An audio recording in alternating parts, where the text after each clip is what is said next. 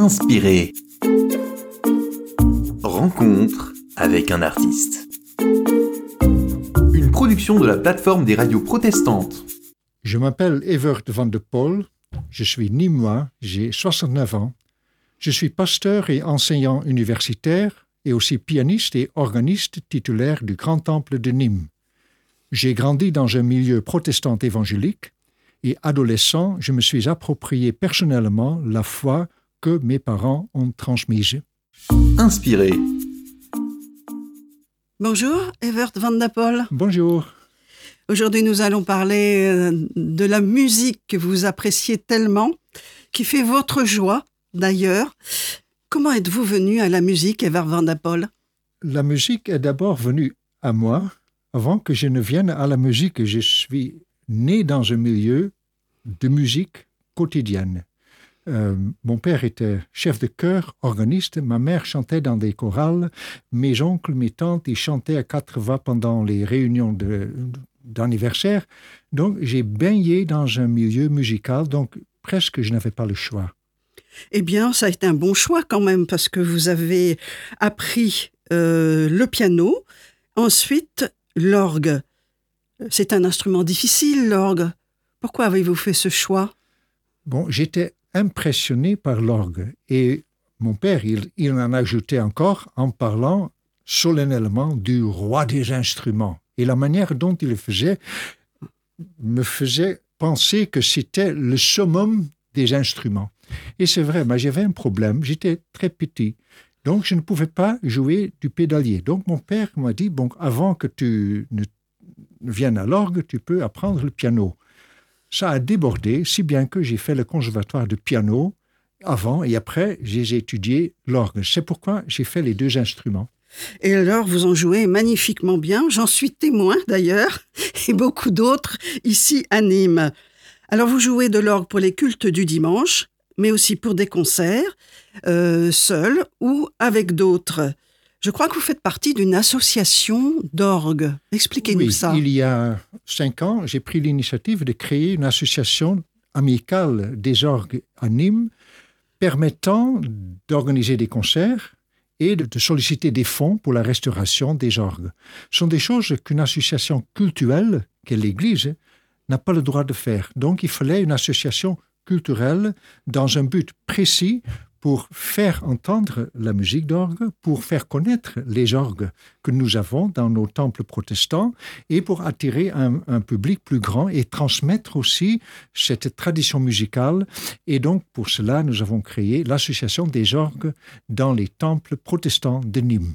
Ce qui fait que vous jouez parfois tout seul et parfois avec d'autres aussi, et avec d'autres instruments aussi de temps en temps. Oui, euh, notamment, euh, dernièrement, j'ai rencontré un, vieil ami des Pays-Bas qui a fait surface ici en France, un guitariste. Euh, et donc, on a décidé de faire un concert guitare et orgue en dialogue. C'était très drôle et très unique aussi parce que ce sont deux instruments qu'on entend rarement ensemble. Et ça a fait une, oui, c'était une réussite, si bien que dans d'autres villes, on nous demande de faire ce concert, ce genre de concert également parce que c'est une combinaison qui est très agréable et qui permet d'entendre ces deux instruments sous un jour nouveau. Donc vous improvisez aussi des cantiques. D'où vient cette inspiration? Bon, c'est aussi une tradition. Euh, mon père était un grand improvisateur et il m'a appris comment faire, se laisser inspirer pas par la musique ou la mélodie, mais par les paroles. Parce que les paroles nous donnent des pistes.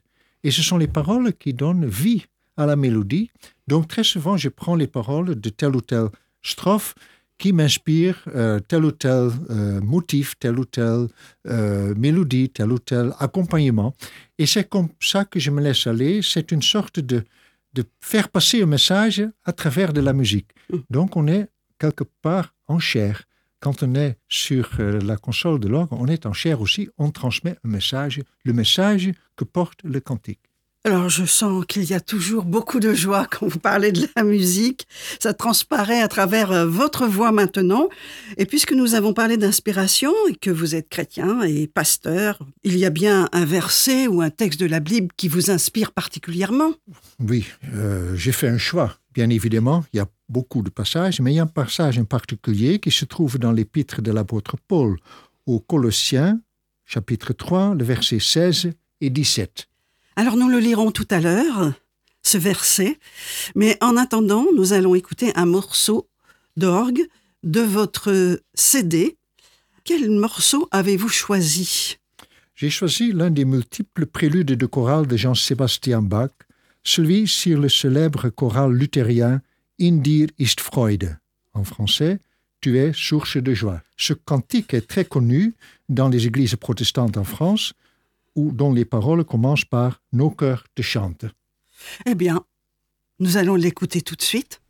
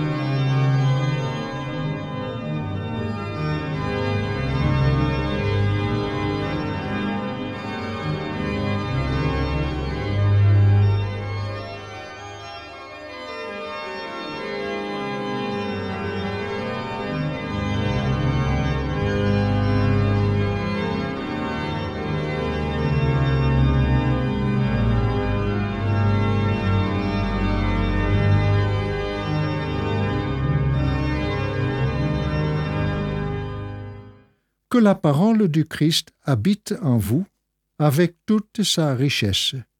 Instruisez-vous et avertissez-vous en toute sagesse par des cantiques, par des hymnes, par des chants spirituels.